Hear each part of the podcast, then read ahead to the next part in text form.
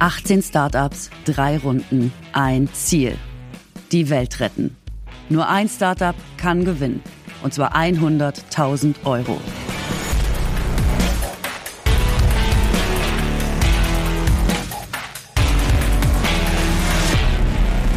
Wir retten die Welt, indem wir den gebrauchten Fahrradmarkt umkrempeln. Am Ende wollen wir der Marktplatz für alle Segmente sein, auch für dein altes Herkules-Fahrrad. Bis jetzt trinken mehr als eine Million Menschen pro Tag Wasser von Anlagen, die wir hier in Berlin produziert haben. Und der Clou an der Geschichte ist, dass man eine Technologie schafft, die die lokalen Leute verstehen, die sie auch selber reparieren können. Heute die Vorrunde. Zwei Startups treten gegeneinander an. Nur eins kommt weiter.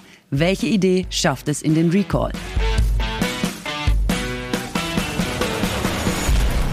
Ich bin Katrin Bauerfeind und das ist meine neue Podcast-Show. Frau Bauerfeind rettet die Welt. Los geht's. Herzlich willkommen zur zweiten Show von Frau Bauerfeind rettet die Welt. Also aufgrund des genialen Sendungskonzeptes einfach haben wir nichts verändert von Folge 1 auf Folge 2. Wir haben auch heute wieder zwei von insgesamt 18 Startups, die gegeneinander antreten und die Welt ein Stückchen besser machen wollen und können. Heute geht es um sauberes Wasser und recycelte Fahrräder. Das Schöne an dieser Show ist, dass man dabei sein kann, wenn wahnsinnig gute Leute ihre wahnsinnig guten Ideen präsentieren und einen damit fast schon euphorisch machen, finde ich. Man denkt mal wieder so, geil, es ist noch nicht alles verloren, Leute, packen wir es an. Die Unternehmen, die bei uns sind, die motivieren und ich will es vielleicht auch einfach mal ganz pathetisch sagen, die machen Hoffnung und das brauchen wir ja wohl alle. So, es passiert Folgendes. Die überzeugendste Idee kommt hier weiter in Runde zwei. Da sehen wir neun Unternehmen wieder und im Finale treten die letzten drei gegeneinander an. Und wer da gewinnt, der nimmt 100.000 Euro Preisgeld mit. Die werden zur Verfügung gestellt von Planet Hero, eine Initiative der Zürich Versicherung. 100.000 Euro. Ich meine, das ist eine Summe, die es noch nie in einem Podcast zu gewinnen gab und mit der hoffentlich der Durchbruch in Sachen Weltrettung ansteht. So, ich habe gedacht, der Podcast heißt Frau Bauerfeind rettet die Welt, aber schaffen können wir es natürlich nur gemeinsam. Und es betrifft auch die Entscheidungen hier, muss man sagen. Wer weiterkommt und wer nicht. Das ist wirklich nicht leicht.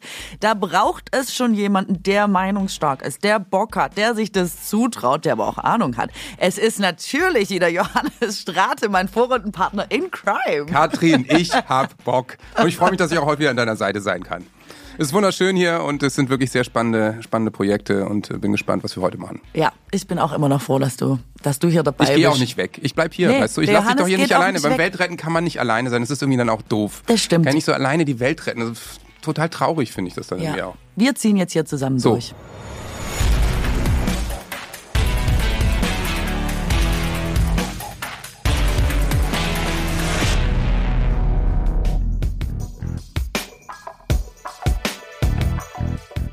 Es geht um Wasser. Wasser ist ein Riesenthema in vielen Regionen der Erde.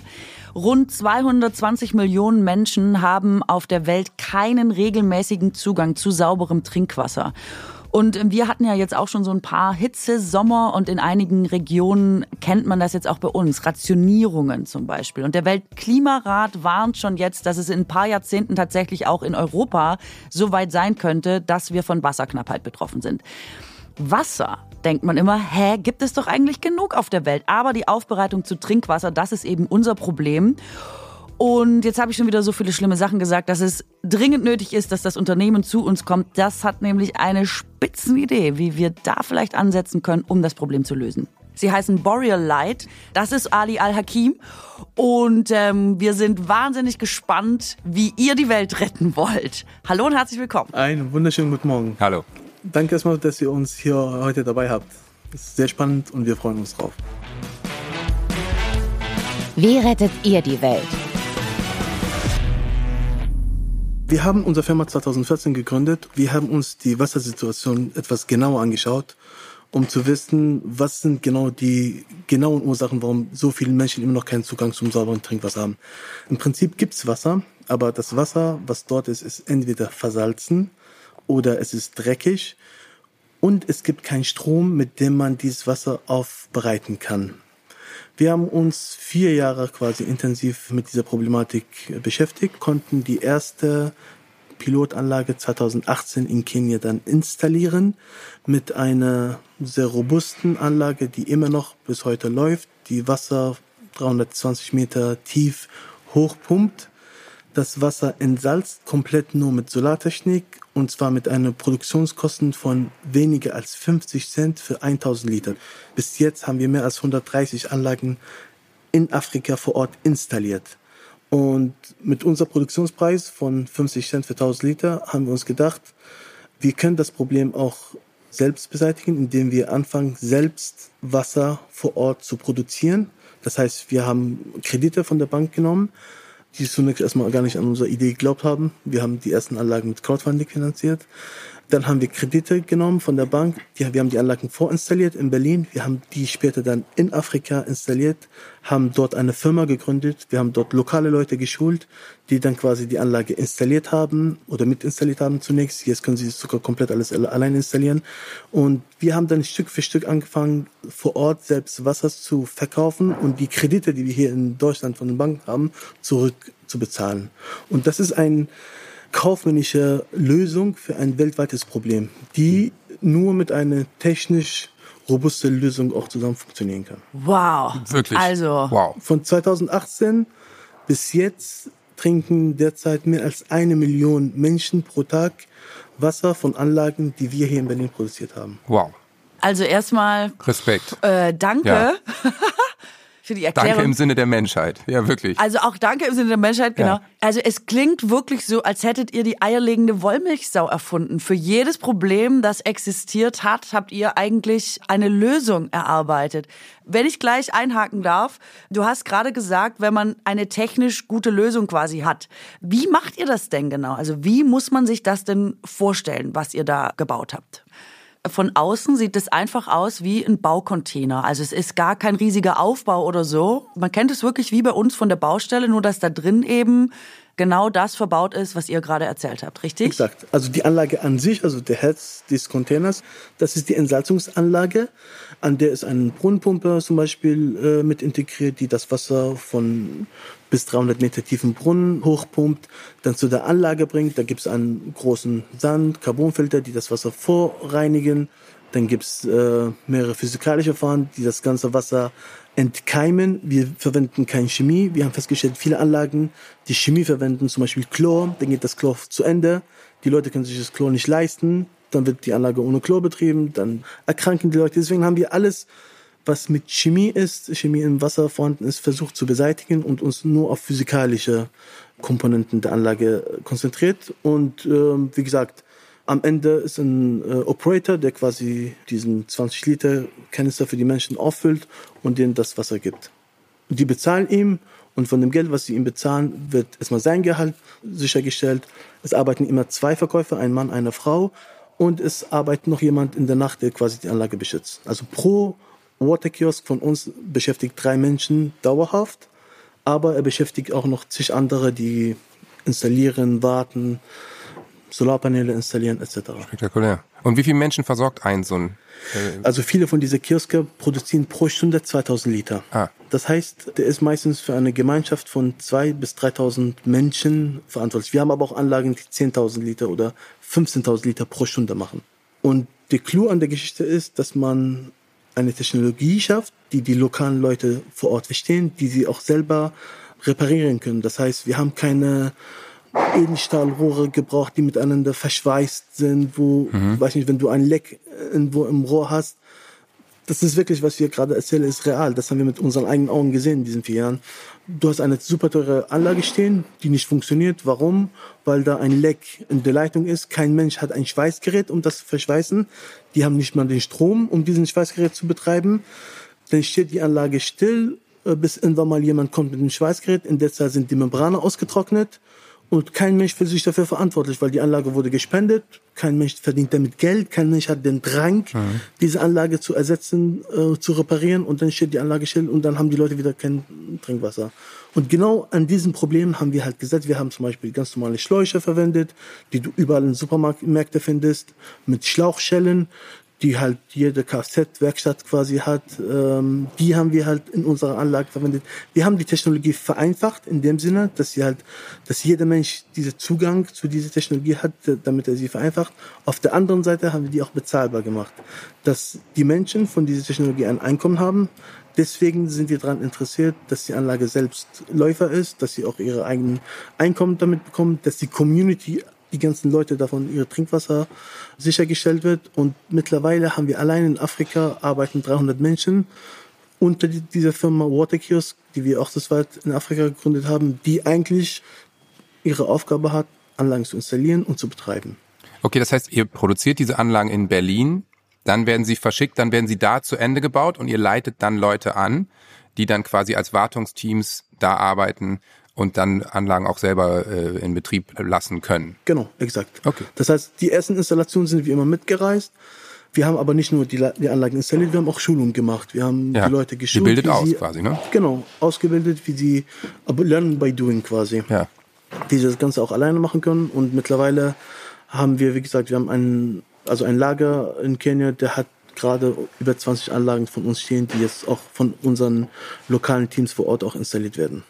Was kostet denn ein so ein Container, wenn ihr eine so eine Anlage aufstellen wollt? Was beinhaltet das an Kosten? Wenn wir jetzt eine Anlage, sag ich mal, in Kenia komplett installieren mit Verschiffung, mit Zoll, mit Lizenzen, mit alles drumherum, dann sind es um die 120, 150.000, je nachdem, was noch alles mit dazu kommt. Aber sag mal, das heißt, diese Container, also jeder einzelne Container, der jetzt auf der Welt steht, das ist eurer. Genau. Also ihr verkauft es nicht und ihr verkauft nicht das System, sondern ihr behaltet die Container und versucht quasi den ganzen Kreislauf bei euch zu behalten. Die Leute, die den Wasserkiosk betreiben, sind eure Angestellte. Mit dem Geld, das übrig bleibt nach deren Bezahlung, tilgt ihr die Kredite, die ihr hier in Deutschland aufgenommen habt. Das habe ich richtig verstanden? Das ist die Hälfte von unserem Businessmodell, genau. Okay, cool. Also wir haben zwei Geschäftsmodelle. Zum ersten ist das alles, was du gesagt hast, komplett richtig. Sehr gut, yes. Aber zum Teil, zum anderen 50 äh, Prozent, genau, gibt es noch Firmen, Hotelbesitzer, Landwirtschaften, Moscheen, Kirchen, Schulen, Krankenhäuser, die nur an unserer Anlage interessiert sind, die an unserer Anlage kaufen wollen, die sie selber betreiben wollen. Ja. An die verkaufen wir natürlich unsere Technologie. Und ich gehe mal davon aus, dass natürlich das Herz dieser Anlage sind natürlich die Filter, ne? Genau. Das heißt, die stellt ihr exklusiv her, die dann da passend rein müssen. Weil ich meine, auf die kommt es ja an. Wenn man das Wasser nicht richtig filtert, dann ist das ganze System ja sinnlos, oder? Wir hatten am Anfang diese Idee, selber diese Filter herzustellen, aber dann haben wir festgestellt, okay, das wäre wieder ein Breaking Point. Das heißt, die Leute müssten dann nur unsere Filter kaufen. Ja. Deswegen haben wir jetzt versucht, Generalfilter zu kaufen, die überall auf dem Markt vorhanden sind. Wir haben aber dann in der Anlage Technologien geschafft, die die Lebensdauer dieser Filter verlängern. Das heißt, die Anlage reinigt diese Filter, die, äh, die drin sind, jeden Tag automatisch. Wow. Das heißt, die Anlage produziert ca. 200 Liter Wasser mit denen sie diese, am Ende des Tages diese Membrane, die quasi für die Entsalzung notwendig sind, selbst spült. Und alles, was an den Membranen drin sind, wie Chlor, Chlorid, Kalk etc. komplett rausspült, damit die Anlagen langlebig sind. Und deswegen halten nur die Filter unserer Anlagen zwischen fünf und sieben Jahre. Wirklich? Wir gehen davon aus, dass die Anlagen bis 25 Jahre halten. Okay, wow. das ist echt spektakulär. Ich, meine, ich habe selber zu Hause ein relativ naja, komplexes äh, Filtersystem und so und alle, einmal im Jahr muss ich die Filter reinigen und wenn ich mir die angucke, dann sind die auch wirklich schwarz, ne? Also genau. allein in Deutschland, was da im Trinkwasser unterwegs ist, also echt spektakulär. Ja, und wenn du aber eine, etwas hast, was, was sich automatisch quasi reinigt, dann Klar. hast du diese Kopfschmerzen nicht. Und vor allem, ja. du kannst es nicht mehr vergessen, die zu reinigen. Und ja, ja, ja, genau. Ich meine, wir verkaufen Wasser an Leute. Das ist auch eine ja. Verantwortung. Da kann man das nicht Zufall verlassen. Es klingt so genial, es klingt so durchdacht, es ist so, warum gibt es das noch nicht überall auf der Welt? Also, ja, doch, das ist meine Frage. Ja. Ja, wir sind gerade dabei, also wenn ich unsere Verkaufszahlen äh, sage, dann siehst du, dass sich das fast jeden Jahr, jedes Jahr verdoppelt. Wir wollten aber organisch wachsen. Wir wollten quasi keine großen Konzerne bei uns im Boot haben. Wir haben damals in der Anfangszeit, nachdem wir unsere Idee gepitcht haben an Investoren etc., wir haben auch von großen Konzernen Millionen Angebote bekommen, die unsere Firma aufkaufen wollten, aber die haben dann mit unserer Philosophie nicht gepasst. Und zwar Wasser bezahlbar für jeden zu machen. Ich würde sagen, dass nur wir zwei quasi die Firma besitzen und nur von dem Geld, was wir an Anlagen verkaufen, wieder Wasserkioske aufstellen und nur von Krediten, die wir von Banken bekommen, die Anlagen aufstellen, sind wir halt finanziell etwas beschränkt. Deswegen denke ich mal, das ist ein Punkt, wo wir sagen, wenn wir uns diese Mittel gegeben wären, dann würden wir damit auf jeden Fall mehr Leute mit Trinkwasser ähm, beschaffen. Was ist eure grundsätzliche Motivation? Warum habt ihr überhaupt damit angefangen? Und das klingt ja wirklich jetzt nach Weltrettung und vor allem auch Weltverbesserung. Was treibt euch an, die Welt quasi besser machen zu wollen, auch im Sinne von fairer? Es ist einfach, ihr wollt Wasser zu fairen Preisen anbieten, obwohl viele Konzerne vor der Tür standen, die da vielleicht eher den Gewinn gesehen haben. Warum ihr nicht? Mm, also erstmal, ich kann für uns sagen, wir hatten beide das Problem, dass wir diese Wasserknappheit auch selbst miterlebt haben, auch in den jüngeren Jahren, bevor wir nach Deutschland gezogen sind. Das zweitens ist, das erste Produkt, was wir entwickelt haben, war eine Windturbine. Und als wir die mit der Windturbine in Afrika unterwegs waren, um diese Windturbine quasi zu vertreiben, haben wir festgestellt, okay, überall, wo es keinen Strom gibt, gibt es auch kein Wasser. Und die Wasserpreise für uns waren zum Teil, ja, sagen wir Respekt davor, wenn du zum Beispiel für jede Liter Flasche zwischen ein bis eineinhalb Dollar bezahlen musst und du pro Tag fünf, sechs Liter Wasser trinkst, dann zahlst du als Europäer zehn Dollar pro Tag nur für Trinkwasser. Das kann sich halt die Einheimische nicht leisten und äh, du kannst auch nicht Wasser trinken und Kinder schauen dir zu und wollen auch was trinken. Dann gibst du halt automatisch auch das Wasser ab und dann ist es halt so ein unbehagliches Gefühl, warum ja, warum muss uns hier in Deutschland so gut gehen und warum müssen sie damit leiden, obwohl die Technologie ist eigentlich vorhanden. Mhm. Es ist halt nur ein Allround-Geschäftsmodell muss erstellt werden und jemand muss sagen, okay, wir machen es. Habt ihr generell eine Haltung zum Beispiel zum Wasserverbrauch auch hier bei uns? Weil wenn man das mal miteinander vergleicht, also ihr stellt da jetzt, die verbrauchen da ja dann kein Wasser wie bei uns, ne? Genau. Sondern das ist quasi wirklich so das, was man zum Leben braucht. Habt ihr Vergleichszahlen, wie viel Wasser da? Ich nehme mal an, so ein Kanister ist das, was ihr, diese 20 Liter, über die ihr jetzt gesprochen habt, oder was man sich eben leisten kann. Und wie viel Wasser bei uns jeden Tag verbraucht wird? Also man sagt in Deutschland, also in Europa, nordeuropäischen Ländern oder nordamerikanischen Ländern verbraucht man zwischen 100 bis 150 Liter pro Tag pro Person. Das ist wahnsinnig viel, ja. Genau, und das ist Trinkwasser meistens. Das ist Trinkwasser. Also was du aber zum Trinken brauchst, ist zwischen 5 und 10 Liter pro Tag pro Person. Das heißt, wir verbrauchen hier das 15-fache, weil wir halt das Trinkwasser nehmen, mit dem wir halt trinken, waschen, Toiletten spülen etc. Genau. Mhm. Wir haben zum Beispiel dort dieses Trinkwasser, was ich erzählt habe, dass wir haben angefangen, das zu verkaufen. Das andere Wasser, sogenanntes Clean Water, das wird bei uns kostenlos zur Verfügung gestellt. Also das Wasser zum Waschen, zum Tellerwaschen, zum Hände, Gesicht, Toilettenspülung etc. Das wird alles kostenlos bei uns zur Verfügung gestellt.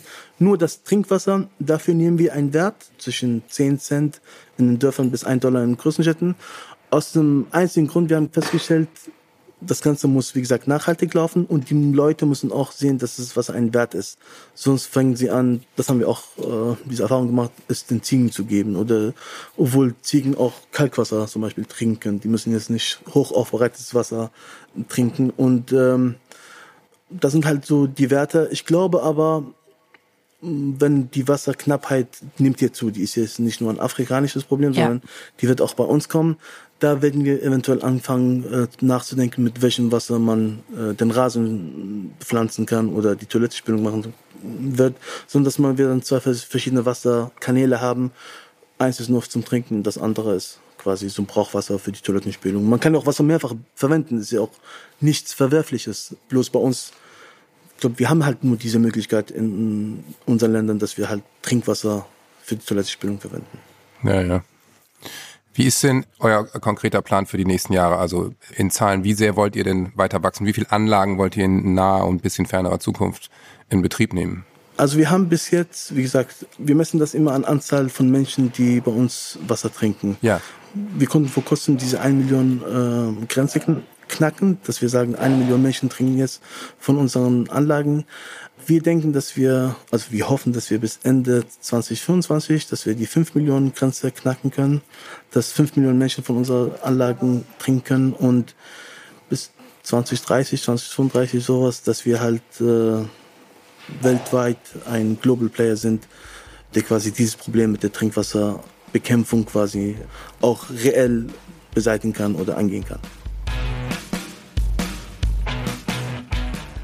Und auch hier gibt's das Unternehmen jetzt nochmal für die Ohren. Wir waren nämlich wieder vor Ort und haben alle Aufnahmegeräte laufen gehabt, um nichts vom Vororteindruck zu verpassen. Bitteschön.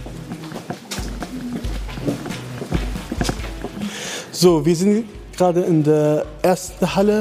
Hier werden die Anlagen getestet.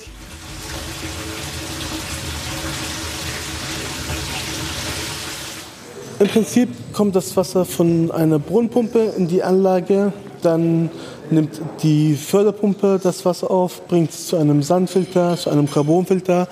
Dort werden alle sichtbaren Teile in dem Wasser eliminiert. Dann kommt das Wasser, was glasklar, aber voller Mineralien und Salz ist, wieder zu der Anlage zurück. Die Hochdruckpumpe äh, schießt das Wasser in die Membrane rein.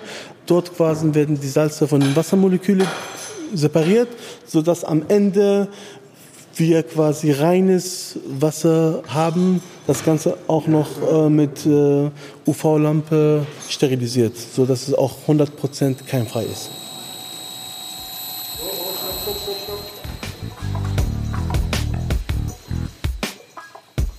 Dann gehst du zur Anlage, da drin ist so ein Waschbecken. An dem Waschbecken ist ein Operator, der nimmt dir deinen Kanister, der macht den erstmal sauber, spült den ab, dann füllt er den kompletten Wasser, gibst hier ab und du zahlst den Operator entweder Cash oder du zahlst den mit dem Handy. Und wenn es Nacht ist und kein Operator da vor Ort zu sehen ist, dann gibt es auch ein kleines Automat. Gehst an den Automat, das ist dein Handy, das hat, hat dann Kredit und dann zapft die Anlage quasi das Wasser aus. Wenn es dir ausreicht, dann nimmst du das Handy oder den Coins weg und dann hört es auf. Und das ist eigentlich die Entsalzungsanlage und was wir zum Beispiel für Jemen entwickelt haben, das waren sogenannte Ultrafiltrationsanlagen. Da kommt einfach das Wasser von dem Brunnen in dem Tag, da drin ist ein Keramikfilter, der hält 15 Jahre lang und die ist im Vergleich zu der Anlage, kostet viel weniger, ist sehr einfach, in der, also noch einfacher in der Wartung, in der Installation. Das heißt, die Leute vor Ort, ich habe denen nur Videos geschickt, das letzte Mal und die konnten es allein installieren. Also ich musste nicht nochmal nach Jemen äh, reisen, obwohl Jemen ein sehr schönes Land, aber manchmal geht das doch nicht. Und äh, die Leute können da vor Ort die Anlagen dann selbst installieren.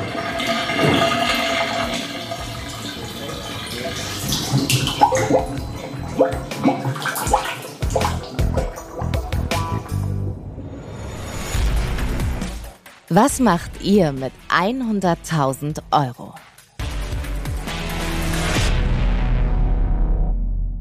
Die 100.000 Euro, die man hier gewinnen kann, was ist das für euch? Ein Zweidrittel eines Wasserkiosks oder was würdet ihr mit dem Preisgeld machen? Genau, das ist zwei Drittel von einem Wasserkiosk und wir haben viele Anlagen, so die Hälfte gespendet von unseren Einnahmen. Die Hälfte haben wir irgendwo geschenkt bekommen und damit haben wir dann einen Wasserkiosk installiert.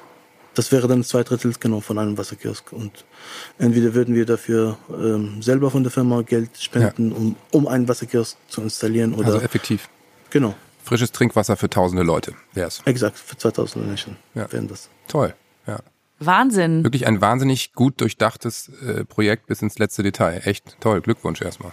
Danke. Ja, wirklich. Ja, ich finde das auch toll, auch gerade mit den Filtern zum Beispiel, dass sie sagt, wir gehen da auf, auf Filter, die man im gängigen Handel kriegt und Schläuche. Also ich muss ja sagen, traurigerweise ist es ja normalerweise so, dass die Projekte natürlich die Leute dann auch abhängig machen und ihr seid wirklich einfach da sehr altruistisch veranlagt und gebt es den Leuten lokal in die Hand, ähm, die dann mit dem Gartenschlauch aus dem Baumarkt das auch flicken können und so. Das ist natürlich sensationell. Super. Also wir können nur sagen, ganz herzlichen Dank fürs Vielen Vorstellen Dank. der Idee, fürs uns mit reinholen in äh, euer Boot. Wir waren ganz andächtig, falls ihr das gemerkt habt, weil das so beeindruckend einfach ist. Ja, und wir können nur sagen, Dankeschön und ähm, Vielleicht sehen wir uns in Runde 2. Vielen Dank. Sehr gerne. Dankeschön. Sehr gerne. Das würde uns freuen. Tschüss. Tschüss. Tschüss. Äh.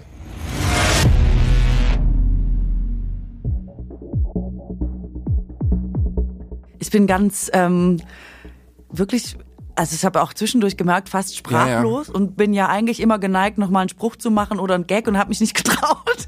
Ich, ich dachte, oh mein nicht. Gott, ich wollte den so, nicht dazwischen quatschen. Ja, ja. Ja, total. Es ist so toll, was sie machen und ja. es ist so, boah, es ich, ich, ja, sag du erstmal, ich, ich muss, glaube ich, noch kurz verarbeiten. Ja, es ist wirklich auch an manchen Punkten, ich habe es ja eben gesagt, es ist an manchen Punkten auch wahnsinnig selbstlos, was oft bei solchen Firmen natürlich nicht der Fall ist. Ne? Also das mit diesen, da gibt's dann lokale Mitarbeiter, die da angelernt werden und die dann da eben äh, aus dem Baumarkt diese Sachen flicken, auch die Geschichte, der erzählt hat, dann geht das alles total kaputt. Ey, normalerweise ist das Ding dann gelaufen, ne? Ab nach Europa, neues, wahnsinnige Transportkosten, CO2, bla mhm. Die fahren da rüber in so ein kleines ähm, Städtchen und flicken das mit Sachen aus dem Laster Landwirtschaft und vom Kfz-Mechaniker um die Ecke. Also das ist natürlich sensationell. Es erscheint mir hochgradig praktikabel, was die da machen. Und wirklich sehr altruistisch. Ja. Wahnsinn, ja. ja. Ja, das ist, also es klingt zwischendurch fast zu schön, um wahr ja. zu sein, ne? Und egal welches Problem man quasi aufruft, haben wir auch schon überlegt, da machen wir jetzt Folgendes. Ja. Und selbst, ich sag mal, Brackwasser, ne? Ja, so, also genau. wirklich, da reden wir über Pfützen. Das ist, und das ist am Ende dann Trinkwasser. Das ist, äh, also das ist total absurd. Ja. Es ist unglaublich. Wahrscheinlich lohnt es sich trotzdem noch, wenn du mit der Masse eben so viele Liter produzierst und die auch nur für ein paar Cent verkaufst, dass es dann doch am Ende noch einen Profit abwirft, einen völlig berechtigten, dass sie die ganze Firma am Laufen halten können. Also ja, ich sag mal, ein ziemlich durchdachtes Ding.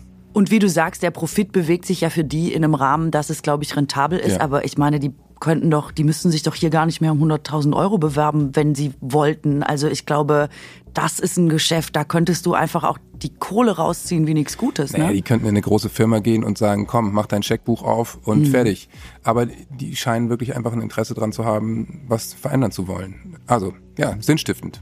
Ja, und ich glaube, wenn du das tatsächlich, so wie er gesagt hat, selber erlebt hast, Ja, ja, genau. äh, Wasserknappheit in deinem Leben, dann das ist, glaube ich, was, was wir vielleicht gar nicht nachvollziehen können, weil wir eben immer den Wasserhahn aufgemacht haben und es war kein Problem. Und was ich auch super fand, war zu sagen, dieses, dass die Leute richtig spüren, sie haben eine Verantwortung Genau. dafür. Das ist Ja, ja. quasi unser Wasser. Das ist das Herzstück unseres Dorfes. Es ist auf jeden Fall ein Projekt, was natürlich schon total funktioniert. Also das hat schon tausendfach, hier millionenfach sogar bewiesen, dass es effektiv ist und funktioniert. Ich glaube, die sind, die sind nicht mehr aufzuhalten. ja, das stimmt. Ob die unsere Das 100.000 stimmt. Euro kriegen oder nicht, von denen wird man in den nächsten Jahren noch, noch viel hören, wenn man sich mit dem Thema Wasser beschäftigt, glaube ich. Das glaube ich auch. Und ich finde, sie sind deshalb auch so ein harter Kandidat für uns, weil die Sache, die sie machen, wirklich so Ja, wichtig ist und so gut. Und das macht es natürlich wahnsinnig schwer, weil wir alle wissen, dass dieses Wasserproblem vor allem da im, äh, in Afrika jetzt schon ein Problem ist, in den kommenden Jahren durch die Klimakrise noch ein dramatischeres werden wird. Und das ist einfach, also ich bin jetzt schon, ich bin ganz froh, dass es die beiden gibt. Ja, finde ich auch. so oder so.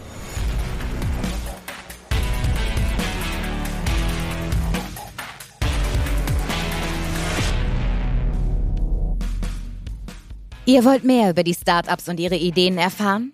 Dann abonniert unseren Instagram-Kanal. Frau Bauerfeind unterstrich rettet die Welt. Den Link findet ihr auch in den Show Notes.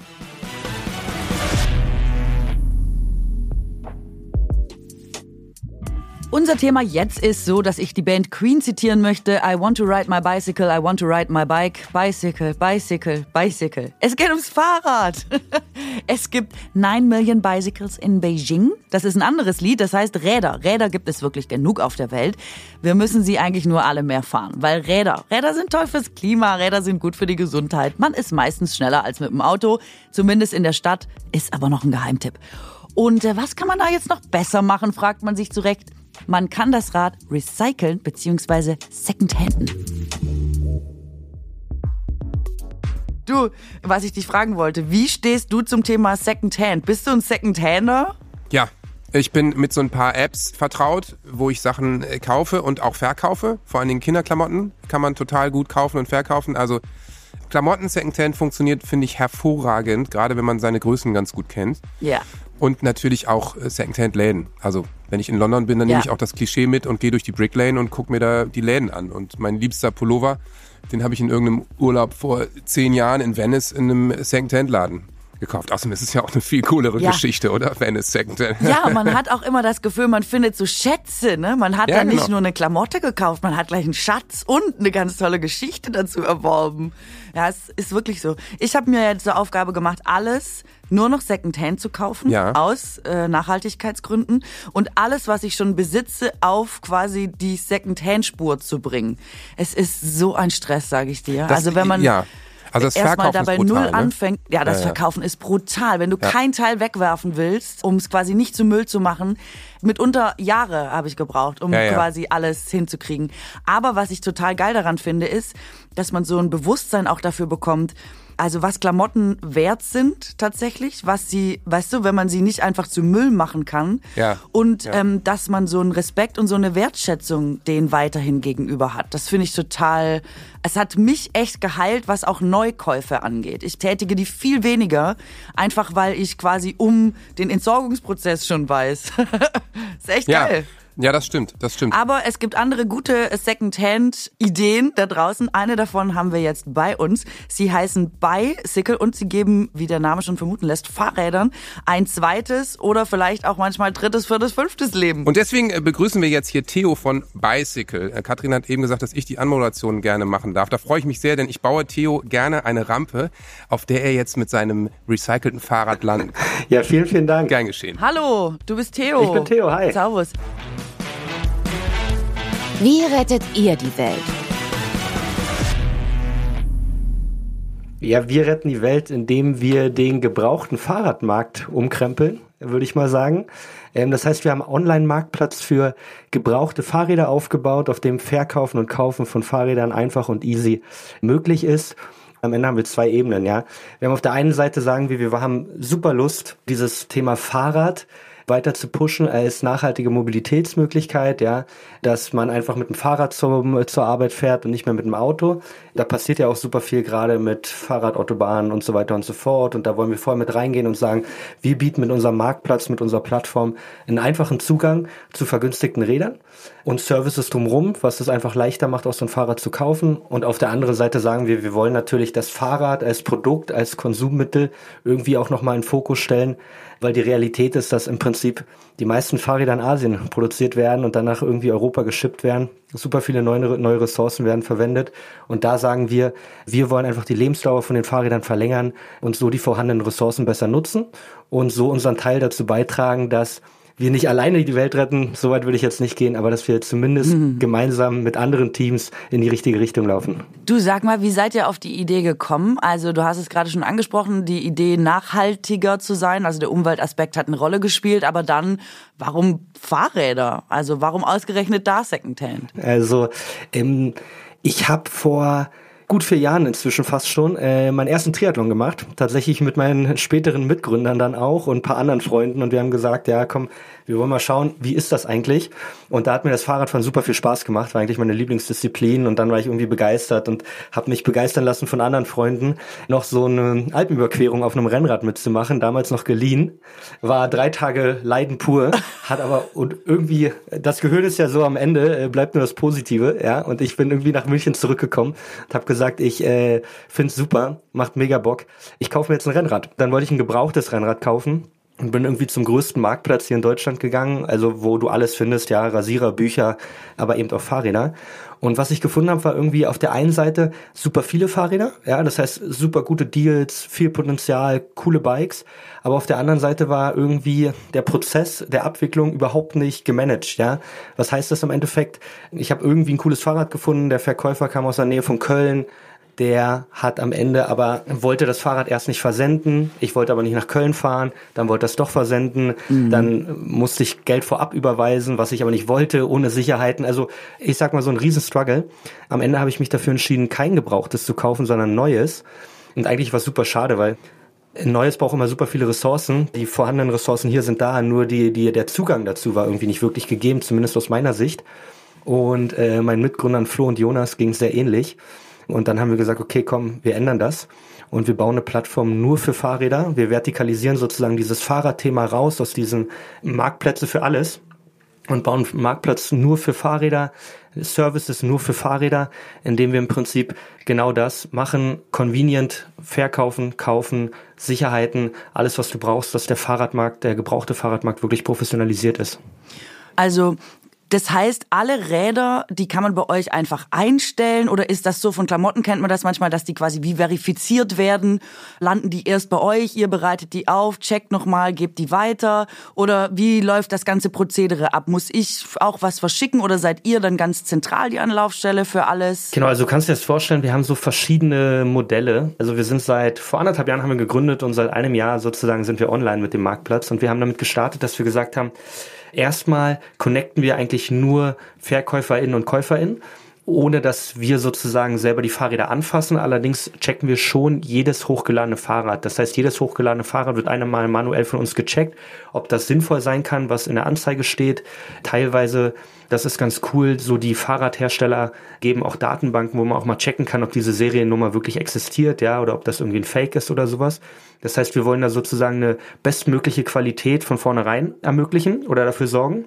Und dann ist es so, wenn du jetzt zum Beispiel ein Fahrrad kaufst, hast du zwei Optionen. Du kannst entweder sozusagen sagen, ich gehe zur Verkäuferin und tue mir das selber. Ja, macht ja absolut Sinn, wenn das jetzt bei dir in der Nähe ist. Oder du wählst einen Versand. Und beim Versand schicken wir Verpackungsmaterial zu den Verkäufern. Dann im Prinzip müssen die einmal das Fahrrad reinpacken. Wir schicken die Spedition vorbei, die holt das ab und bringt das zu dir nach Hause.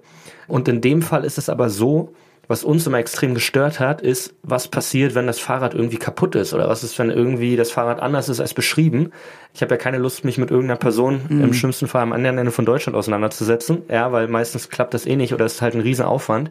Äh, da haben wir gesagt, wenn irgendwas damit nicht passt, dann gibst du es einfach an uns zurück, um dir da sozusagen auch nochmal die, die letzte Sicherheit zu geben, dass du nicht ich meine, man muss sagen, wir sind echt in diesem Sportsegment gestartet. Da reden wir von hohen Preisen. Ja, da reden wir von irgendwie durchschnittlichen Warenkommen von 2000 Euro. Halleluja. Ähm, dass du da nicht äh, mehrere tausend Euro in den Sand setzt, ja? ja. Weil das halt einfach große Beträge sind. Aha, das heißt, ich kann jetzt nicht mit meinem alten Herkules-Fahrrad von 1900 weiß ich nicht, 80. Oh, ich würde das kaufen, Katrin. ich finde es auch toll, aber das ist jetzt gar nicht euer Segment, sondern ihr habt euch auf eine spezielle Art von Rädern, mit denen man im Zweifel die Alpen überqueren kann, spezialisiert? Ja. Ich würde mit deinem alten Herkules-Fahrrad auch über die Alpen fahren. Problem. ja, du vielleicht, Johannes, aber kannst jetzt auch nicht von dir auf andere schließen. nein, nein, nein, das stimmt.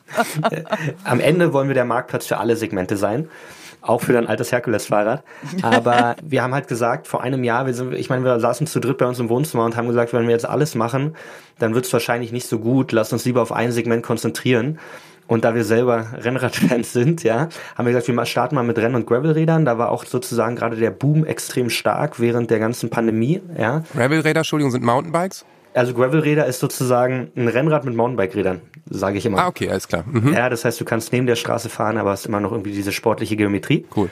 Und ähm, wir haben gesagt, wir konzentrieren uns erstmal voll auf dieses Segment. Wir wollen da erstmal überhaupt ein relevantes Angebot aufbauen, irgendwie eine gewisse ja, Marktposition uns erarbeiten, dass die Leute uns erstmal kennen. Und wenn wir das geschafft haben, dann gehen wir auf schrittweise auf neue Segmente, weil wenn wir mit einmal alles machen, haben wir wahrscheinlich fünf Mountainbikes, fünf Citybikes, fünf Rennräder, fünf E-Bikes, fünf Lastenräder, aber wir haben eigentlich nichts so wirklich. Mhm. Ähm, und da war wirklich die Idee volle Konzentration. Das haben wir gemacht, haben Rennräder gestartet, sind seit vier Monaten haben wir Mountainbikes mit dabei, also immer noch so die Sportecke. Mhm. Aber wir wollen jetzt einfach schrittweise natürlich E-Bikes, Citybikes, Lastenräder, Kinderbikes, ja, ich glaube, da gibt es einige Segmente, die noch super spannend sind. Wir kümmern uns auch um die Zahlung. Bei uns ist es so, wir wollten von Anfang an sagen, ey, du hast, du sollst ein Online-Shop-Feeling äh, auf dem Marktplatz haben. Das heißt, du hast das große Angebot von einem Marktplatz, hast aber nicht irgendwie den Struggle, dass du mit Leuten Nachrichten schreiben musst. Das bedeutet, du gehst auf unsere Seite, drückst auf Kaufen ah, okay. und bezahlst online mit, ja, PayPal, Kreditkarte, was immer du äh, möchtest. Wie in jedem normalen E-Commerce-Shop, würde ich mal sagen. Da ist es so, das Geld wird, geht sozusagen nicht direkt an den Verkäufer oder die Verkäuferin, sondern es wird erstmal zwischengelagert und wir gehen sicher, ja. dass er überhaupt mal eine Fahrradübergabe stattfindet. Mhm. Und erst nach dieser Fahrradübergabe wird das Geld ausgezahlt. Das bedeutet sozusagen, was wir dadurch vorbeugen können, ist zumindest, dass niemand irgendeinen Traumrad hochstellt, was gar nicht existiert. Und am Ende bezahlst du irgendwie paar tausend Euro und das ist weg. Das heißt, der Käufer, der kann am Ende, muss einmal klicken, ist alles cool gelaufen, das Fahrrad ist bei mir angekommen, so und dann wird das Geld freigegeben, so ungefähr, ne? Genau. Okay, ja, super. Das kenne ich von anderen Plattformen auch, das funktioniert ja echt total gut. Ja. Ja. Definitiv. Und sag mal, wie oft kommt das vor? Also, ähm, dass ihr zum Beispiel ein Rad wieder zurücknehmen müsst, weil irgendwas nicht cool war. Und was macht ihr dann mit den Rädern? Also versucht ihr sie zurückzugeben oder versucht ihr sie dann selber zu verkaufen? Diese Garantie, die ihr gebt, in jedem Fall, wenn ich nicht zufrieden bin, gebe ich sie an euch zurück, ist ja eine mh, mm, die ist sportlich auch, oder? Stelle ich es mir nur so vor. Ja, du, wir haben am Anfang schon gepokert, weil wir natürlich nicht wussten, ja, vor einem Jahr, wie viele Leute machen es eigentlich. Kriegen wir jetzt irgendwie die Hälfte der Bikes zurück und äh, die landen am Anfang bei uns im Wohnzimmer. ähm, das wussten wir nicht. Tatsächlich ist es aber super cool, weil wir haben unter 1% Rücksendungen, also quasi kaum relevant. Da gibt's auch eine relativ gute Erklärung dafür in diesem Sportbereich, also ich glaube, die Zahl wird sich erhöhen, wenn wir sozusagen neue Segmente äh, mit reinnehmen an dieses Sportbereich. Wenn mein Herkules-Bike mit im Loop ist, dann das kommen wird das Problem werden. Das Fahrrad von dir. Da wird es die ersten Beschwerden noch geben. Ach so, ja. so ein alter Köbel, den wollte ich nicht. Na, ja. Nein, aber tatsächlich muss man sagen, so diese sportbegeisterten Leute, ähm, die lieben ihre Bikes, ja, die äh, pflegen und hegen die und die haben in der Regel auch wollen sozusagen, dass das Fahrrad in gute Hände gegeben wird. Die interessiert das auch. Also ich habe selber bei uns auf der Plattform Fahrrad gekauft und habe dann von dem Verkäufer, der wusste nicht, dass ich von Bicycle bin, habe ich Videos bekommen von seinem neuen und wir haben uns ausgetauscht sozusagen, wie cool das Fahrrad ist. Also die sind wirklich super emotional und daher ist in der Regel einfach äh, die das, ich sag mal so dieser Anstand, alles korrekt anzugeben, das sehr sehr gut zu übergeben, ist sehr sehr hoch. Das heißt, das spielt uns in dem Sinne natürlich jetzt voll in die Karten. Und ich meine, Fahrrad an sich, ein gutes Fahrrad ist ja ein Produkt, was eigentlich unglaublich langlebig ist, oder? Ja. So ein äh, Fahrradrahmen, wenn er eben keinen Riss hat, also den kannst du auch gefühlt 80, 100 Jahre fahren. Guck so dir meinen Herkules an, hält ewig. Ja, dein äh, Katrins Herkulesrad. Hält ewig. It all comes down to that. Ja, genau. Eigentlich ist es ja generell eigentlich ein langlebiges Produkt, ne? Ja, 100 Prozent. Also es ist ein super langlebiges Produkt, weil klar, du hast Verschleißteile, die musst du austauschen, ja. aber so ein Rahmen, so Felgen, die halten alle ewig. Daher sagen wir auch, dieses Refurbishment spielt genau in diesen Gedanken rein, ja. Viele von unseren Usern haben drei, vier Fahrräder im Keller. So, und da gibt es verschiedene Ansätze. Sie sagen auf der einen Seite, ich habe keine Lust, das zu verkaufen, weil es gibt irgendwie keine Plattform, wo das easy geht. Und da sagen wir halt, okay, wir brauchen einen Service, wo wir super easy so ein Fahrrad verkaufen können. Und da ist zum Beispiel auch ein Service, dass du sagst, du kannst perspektivisch bei uns ein Fahrrad einfach direkt an uns verkaufen, super schnell, dauert fünf Minuten. Und auf der anderen Seite sagen die ja, teilweise ist das Fahrrad auch einfach nicht mehr 100% im Zustand. Und auch in dem Fall sagen wir, ja super, dann gibt's an uns, wir refurben das, wir bereiten das wieder auf und es gibt eine neue Person, die freut sich, besonders in der jetzigen Situation, wo Neuräder Mangelware sind, ja, die freut sich und kriegt irgendwie auch noch einen guten Deal. Genau da geht auch dieser Refurbishment-Gedanke rein. Habt ihr eigentlich auch sowas wie eine Beratung? Weil ich finde, also wenn man sich vielleicht schon mit Rädern auskennt, dann nicht. Weiß ich nicht, ob das in eurem Bereich auch so ist. Ich bin bei Fahrrädern zum Beispiel, ist eine der letzten Bastionen, die ich total beratungsintensiv finde. Ich will da mit jemandem drüber reden, was ich brauche, wo ich hinfahren will, welche Räder man da braucht und so. Also dieses, was du gerade auch äh, gesagt hast, dass man da vielleicht nochmal sich absichern will, was man da eigentlich genau braucht oder kauft. Bietet ihr das auch an? Oder ist das jetzt eine coole Idee, die ich euch vielleicht mit ins Unternehmen werfen kann? Äh, die Idee ist auf jeden Fall cool. Ja, ähm, die Leute haben Fragen. Ja, die Leute wollen mit Leuten reden, ähm, weil sie Fragen haben. Das heißt, wir haben da im Prinzip verschiedene Elemente. Wir haben immer einen Telefonservice. Ich glaube, der wird auch immer nötig sein, dass die Leute irgendwie doch nochmal mit jemandem sprechen können ähm, und einfach so ein bisschen dieses Vertrauen aufbauen, ein bisschen diese persönliche Ebene. Und auf der anderen Seite wollen wir es aber auch irgendwo automatisiert machen, indem wir so ein Buyers Guide ähm, gerade entwickeln, wo du einfach mit paar einfachen Fragen, mhm. die du eingibst, ja, die jetzt nicht so super speziell sind, wo du jetzt nicht im Fahrradthema drin sein musst, am Ende schon mal eine Vorauswahl findest. Sag mal kurz, in was für einen Markt seid ihr da reingegangen? Also es klang jetzt so, als hätte es das gar nicht gegeben, in einer Art, wie ihr das macht, oder hat es nur für diese Bikes, die ihr jetzt speziell erstmal anbietet, so eine Plattform nicht gegeben? Du hast gesagt, es gibt euch seit einem Jahr. Genau. Wie schnell seid ihr gewachsen in der Zeit? Über wie viele Räder reden wir da? Wie groß ist das Interesse oder der Bedarf bei den Leuten? Also das Schöne ist, wir sind ja gestartet und wussten tatsächlich, also wir haben das Produkt so gebaut, wie wir drei es gerne hätten, tatsächlich. Und haben ein paar Umfragen mit Freunden gemacht, aber wir waren uns nicht 100% sicher, ob es wirklich so ist. Wir waren dann super happy, als wir gemerkt haben, zum Glück haben andere genau den Need, den wir auch irgendwie gesehen haben und sind in den letzten zwölf Monaten ja über 30 Prozent jeden Monat gewachsen im Durchschnitt. Das heißt, wir konnten da wirklich einfach immer zulegen, was uns gefreut hat. Und grundsätzlich, wenn ich jetzt mal so ein bisschen auf die Konkurrenz schaue, ist es so, Bisher werden der Großteil der gebrauchten Fahrräder auf diesen Allgemeinmarktplätzen gehandelt. Und da sagen wir halt im Endeffekt, ich meine, Uhren wurden früher auf Allgemeinmarktplätzen gehandelt, jetzt gibt es separate. Ja. Teure Designer-Handtaschen oder Designer-Klamotten wurden über auf allen gehandelt, dann gibt es separate. Klamotten allgemein separate. Autos wurden sehr, sehr früh schon auf separaten Marktplätzen gehandelt. Und inzwischen ist ja so, dass die Fahrräder auch mit dem ganzen E-Bike-Boom einfach immer teurer werden. Mhm. Dementsprechend sagen wir, inzwischen hat das so ein großes Volumen, dass es auch absolut sinnvoll ist, Fahrräder auch separat zu handeln, zumindest hochwertige Fahrräder. Das ist sozusagen der eine Punkt, dass wir sagen, über Services wollen wir von diesen allgemeinen Marktplätzen uns absetzen, indem wir einfach wirklich auf Fahrrad zugeschnittene Services anbieten. Und auf der anderen Seite sehen wir, wir sind natürlich nicht die Ersten, die äh, mal auf die Idee gekommen sind, ein gebrauchtes Fahrrad aufzubereiten.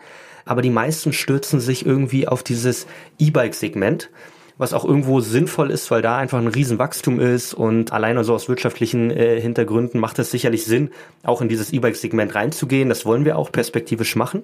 Allerdings haben wir gesagt, wir stürzen uns erstmal so aus, aus eigenem Interesse ja auf dieses Sportsegment und sind inzwischen auch 100% davon überzeugt, dass das sinnvoll ist, weil wenn wir es schaffen, in diesem Sportsegment eine Fanbase aufzubauen, dann sind das, glaube ich, die Multiplier für den Rest der Gesellschaft. Also einfaches Beispiel, wenn jetzt, äh, Johannes, wenn du jetzt super viel Fahrrad fährst, ja. Dann werden all deine Freunde dich fragen, was für ein Fahrrad sollen sie kaufen. Ja, egal, wenn, wenn du jetzt der Rennrad-Experte ja. bist, ja, ähm, dann fragen sie dich, was für ein Rennrad soll ich kaufen, aber auch für Citybikes, weil du sitzt da viel auf dem Rad, du wirst schon wissen, welche ja. Marken, welche Modelle cool sind. Wenn wir dich davon überzeugen, dass Bicycle eine gute Sache ist, dann äh, glauben wir, bist du sozusagen der Multiplier, auch wenn wir dann in neue Segmente gehen, wie E-Bikes, wie ja, Citybikes, ja. Äh, wie das Herkulesrad von Katrin. Ja, das ist ganz spannend. Ich, ich muss einen kleinen familiären Exkurs äh, einfügen. Mein Vater ist der äh, Bike-Nerd, der ist 80 und der fährt jeden Tag noch 60 Kilometer Fahrrad. Was? Cool. Ja, der will nirgendwo hin, der fährt einfach nur 60 Kilometer? Nee, der, der will nirgendwo hin, der fährt einfach, wow. weil er seine Kilometer machen will und deswegen ist der topfit und immer wenn er mit 80 zum Arzt geht, sagt er, sie haben Blutwerte wie ein 60-Jähriger. Woran liegt's? Am Fahrradfahren. Der hat drei, vier Fahrräder zu Hause und der fliegt die natürlich total und hat seine Händler, wo er hingeht und irgendwie Teile tauschen lässt und so. Der hat teilweise die Räder also ich meine, er hat eins das ist vielleicht zehn Jahre alt, der hat aber auch eins das ist schon 30 Jahre alt. Und das fährt immer noch, ne? Mhm. Deswegen, also dieses Fahrradthema, das kann ich total nachvollziehen, was du da erzählst. Ja, ich habe auch ein ziemlich gutes Rad und fahre sehr viel. Hamburg geht da ganz gut als Stadt, muss ich sagen, weil die Stadtteile irgendwie, äh, in denen ich unterwegs bin, die sind nicht so riesig. Aber, aber selbst in Berlin, und Berlin ist eine große Stadt, bist du mit dem Fahrrad. Leute sagen immer, was? Du fährst in Berlin mit dem Fahrrad? Und man denkt immer so, was? Geht, du ne? fährst in Berlin mit dem Auto? Weil du brauchst mit dem Auto definitiv länger als mit dem Fahrrad. Das ist so, selbst in so einer ja, großen Stadt. Ja. Genau, muss noch viel passieren, aber ist auf jeden Fall super, finde ich. Ich war bei euch auf der Homepage, ich habe mal so ein bisschen geguckt. Das sind in der Tat richtig beeindruckende Räder, weit entfernt von einem Herkules, als Gegenteil von einem Herkulesrad, möchte ich quasi sagen. und das ist jetzt aber so, weil das habe ich mich gefragt, wenn man bei euch auch bei Instagram guckt, sieht man manchmal Leute am Rad schrauben. Äh, sind das quasi die Räder so, wie die sind oder habt ihr die alle nochmal angefasst? Aber jetzt hat sich herausgestellt, es ist quasi ein Mix. Die Räder sind einfach so geil, wie die da schon aussehen, ja? Ich bin nicht so im Sportsegmentbereich, deswegen muss ich das eben fragen. Nein, also genau, genau wie du sagst, wir haben einen Mix. Wir haben so 90 Prozent der Räder sind quasi einfach privat angeboten. Die sind so gut oder so äh, ja, so geil, wie sie da angeboten werden, teilweise mit schönen Fotos, teilweise mit nicht so schönen Fotos. Ja, das ist natürlich was, wo wir gerne mehr Standardisierung haben, aber am Ende hängt es immer von der Person, die irgendwie mit dem Handy zu Hause steht und das Foto macht. Und zehn Prozent der Bikes sind tatsächlich von uns aufbereitet oder werden von uns aufbereitet, wo wir dann halt auch ja, absolute Kontrolle haben, dass gute Fotos da sind. Wir arbeiten gerade irgendwie an so einer 360-Grad-Fotostation, dass man das aus jedem Winkel sehen kann, dass du da einfach ein 100% gutes Gefühl dabei bekommst. Und daher sieht man sozusagen, ja, den Mix, dass wir viele, viele Fahrräder haben und nicht alle selber kaufen müssen, was äh, für uns gut ist, weil wir sozusagen nicht gleich ja, Millionen an Kapital aufbauen müssen, um irgendwie Tausende von Bikes zu kaufen, sondern es einfach schrittweise hochbauen können und immer mehr refurben und immer, immer größeres Refurbishment äh, ja, äh, aufbauen. Wir sind super happy, dass wir jetzt ja, jeden Tag an der Idee die man umsetzen möchte, arbeiten kann. Es fühlt sich nicht wie Arbeit an. Es macht einfach Bock, jeden Tag irgendwie aufzustehen äh, und dieses Thema voranzutreiben. Also das ist irgendwie, fühle ich mich sehr privilegiert in der Situation gerade. Hey Theo, das klingt doch toll.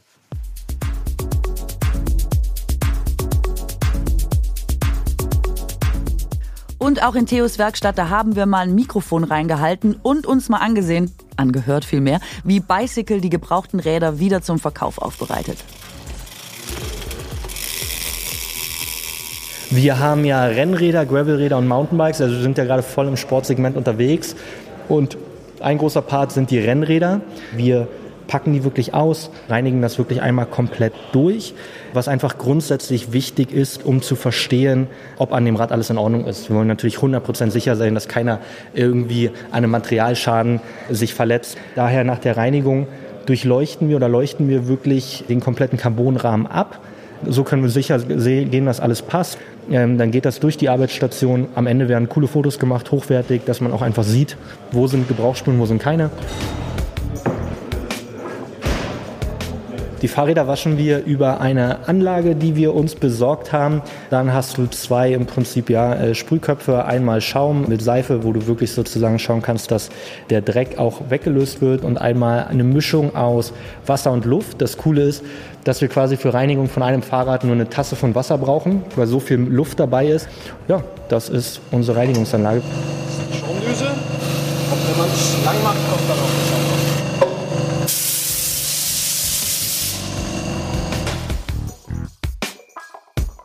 Wir wollen perspektivisch in neue Segmente gehen. Das heißt, wir wollen perspektivisch auf E-Bikes gehen, auf Lastenfahrräder gehen und da wird es dann sicherlich nochmal spannend, weil mehr Komponenten dazukommen, die Komplexität höher wird.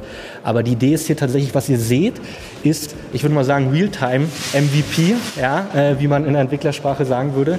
Das ja. heißt, wir wollen hier das Refurbishment von vorne bis hinten voll verstehen, wollen dieses Refurbishment komplett aufbauen und optimieren, dass wir wirklich verstehen, wie kann ich sehr effizient ein Fahrrad absolut sicher aufbereiten. Und das soll auch so die Blaupause sein für Expansionspläne. Wenn wir sagen, wir wollen ins Ausland gehen oder sowas, sollen wir einfach im Prinzip diese Linie hier in größeren Formaten auch im Ausland spiegeln können.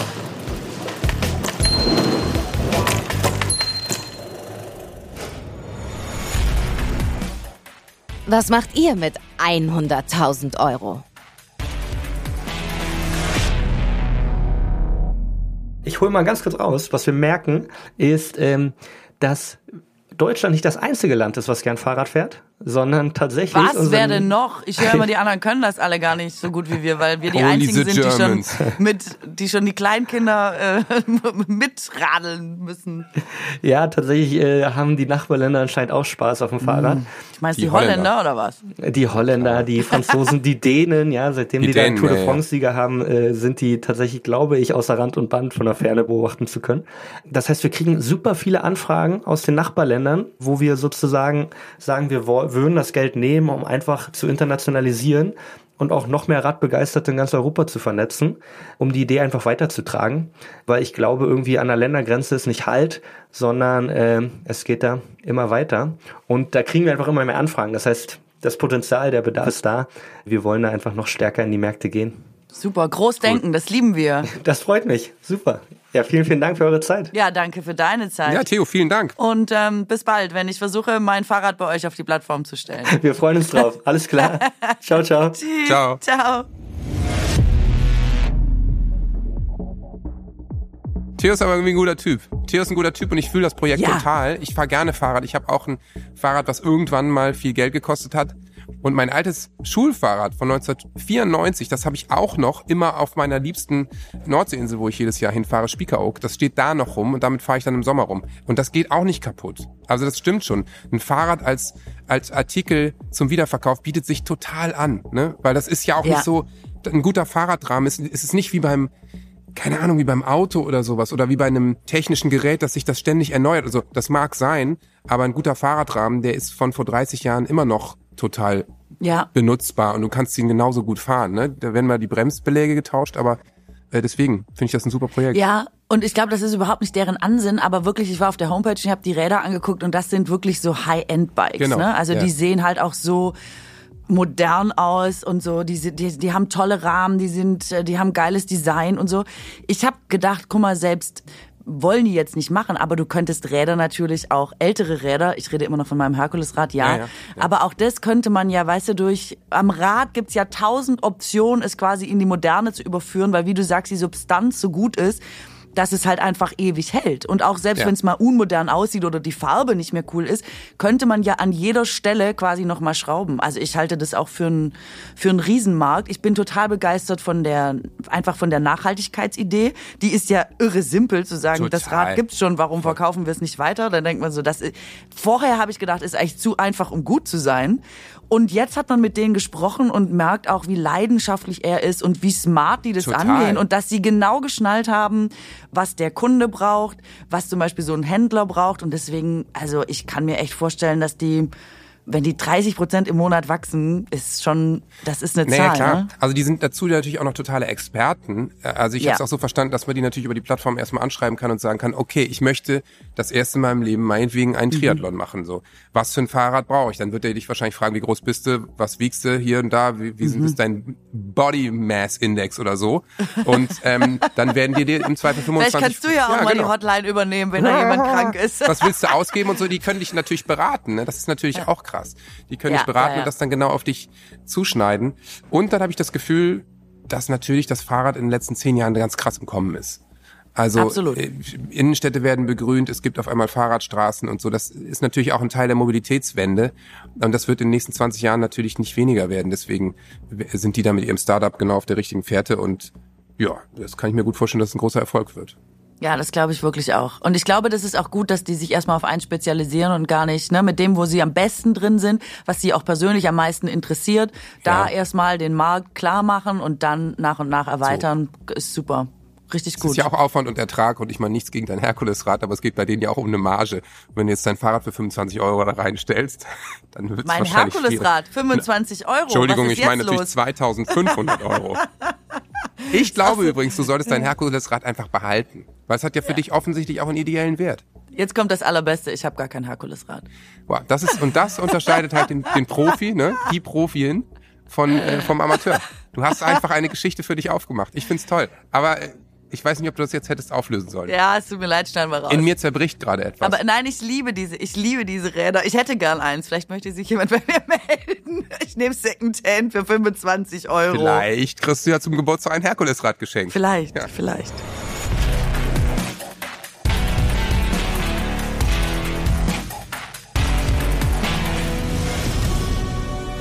Die Entscheidung.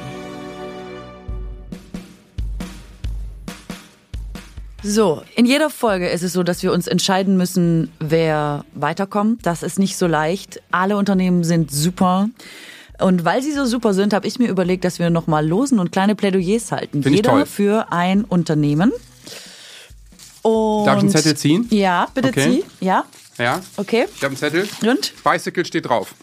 Bicycle. Gut, das heißt, ich habe Boreal. Der. Fahrradjunge, das passt mir gut. Okay, dann starte durch. Ja? Ja.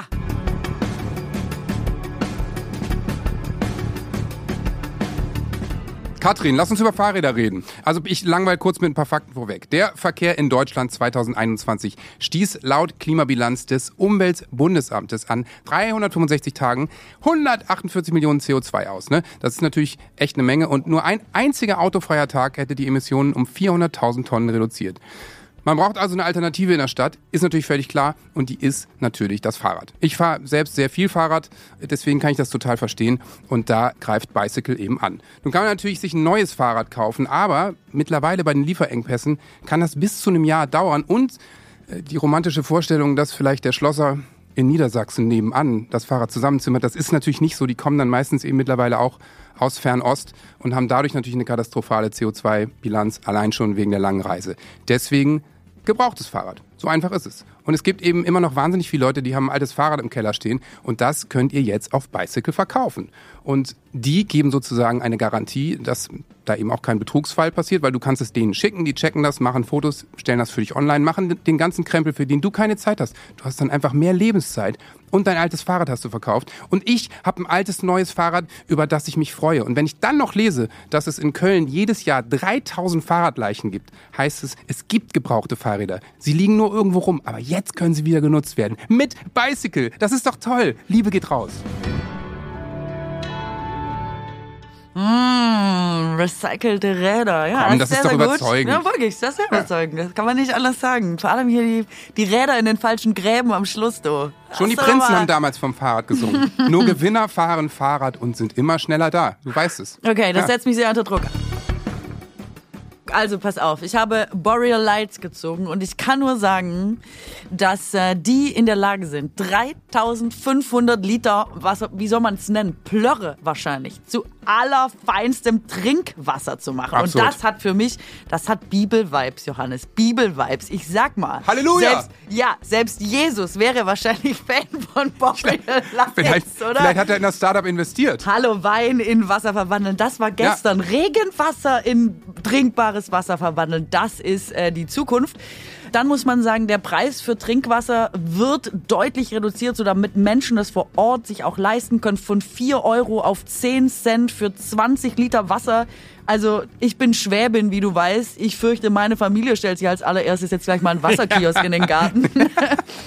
Finde ich sehr schön. Dann komme ich vorbei auf ein Umsonstglas. Das, das denkst du dir so. Wir nehmen natürlich, Natürlich auch 4 nehmt Euro ihr Geld pro Glas. dafür. Ja.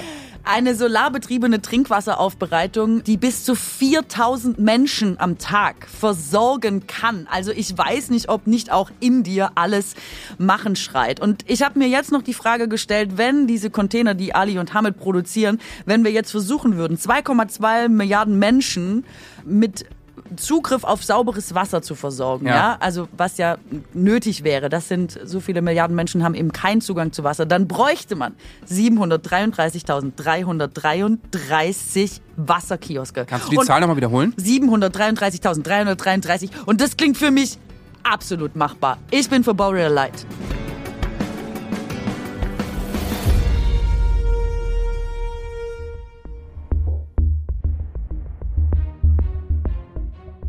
Stark vorgetragen. möchte, ich, möchte ich dich erstmal beglückwünschen für das Das, sehr das erinnert gelungene mich an mein. Mathe-Abi. Sie haben inhaltlich gar nichts verstanden, aber so ein stark bisschen- vorgetragen. Also, die, der Jesus-Bezug, dieses Sakrale, das hat mir schon sehr, sehr gut gefallen. Fand ich sehr Ja. besonders. Also ich glaube, das mündliche Abitur hättest du jetzt bestanden. ja, okay.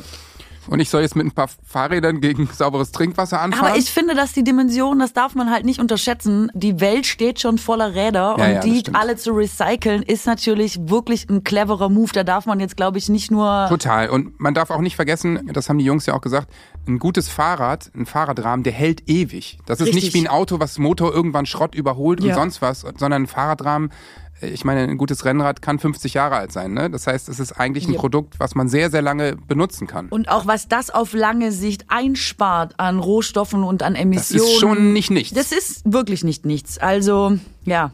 Puh, ähm, es ist natürlich nichtsdestotrotz so, dass die Idee aus Pfützenwasser Trinkwasser Ja, ja. zu machen und das mit Mitteln von vor Ort, also ohne großen technischen Aufwand, es ist schon wirklich genial. Ja, und wenn man wahrscheinlich jetzt die fünf großen Probleme der Menschheit aufzählen würde, dann ist Trinkwasser eigentlich immer dabei. Ne? Ja. Das, das Thema ist so groß, dass Da man, glaube ich, das kaum ignorieren kann. Und also das nicht in Runde zwei kommen zu lassen, wäre schon eine Ansage. Dann lass uns doch nach Prioritäten gehen. Wir denken, dass das Trinkwasserproblem dringlicher ist als vielleicht erstmal die Räder. Im ersten Step machen wir Boreal Light.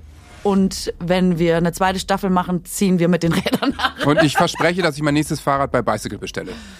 Bicycle geht nicht mit uns in die zweite Runde, aber Boreal Lights ist unser Kandidat für Runde zwei.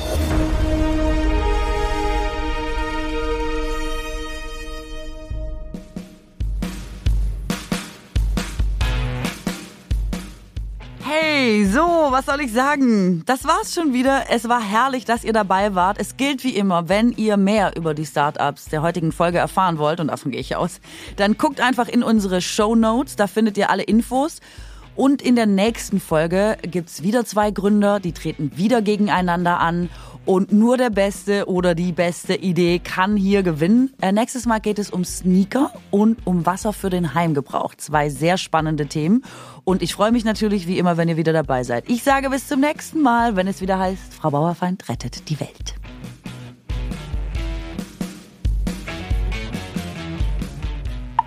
Hallo, äh, Ali. Ähm, ich wollte einfach nur ganz kurz Bescheid sagen. Mm, wir gehen mit euch in Runde 2. Hey, super, das ist ja sehr erfreulich. Super, vielen, vielen Dank. Freut mich ja riesig. Danke.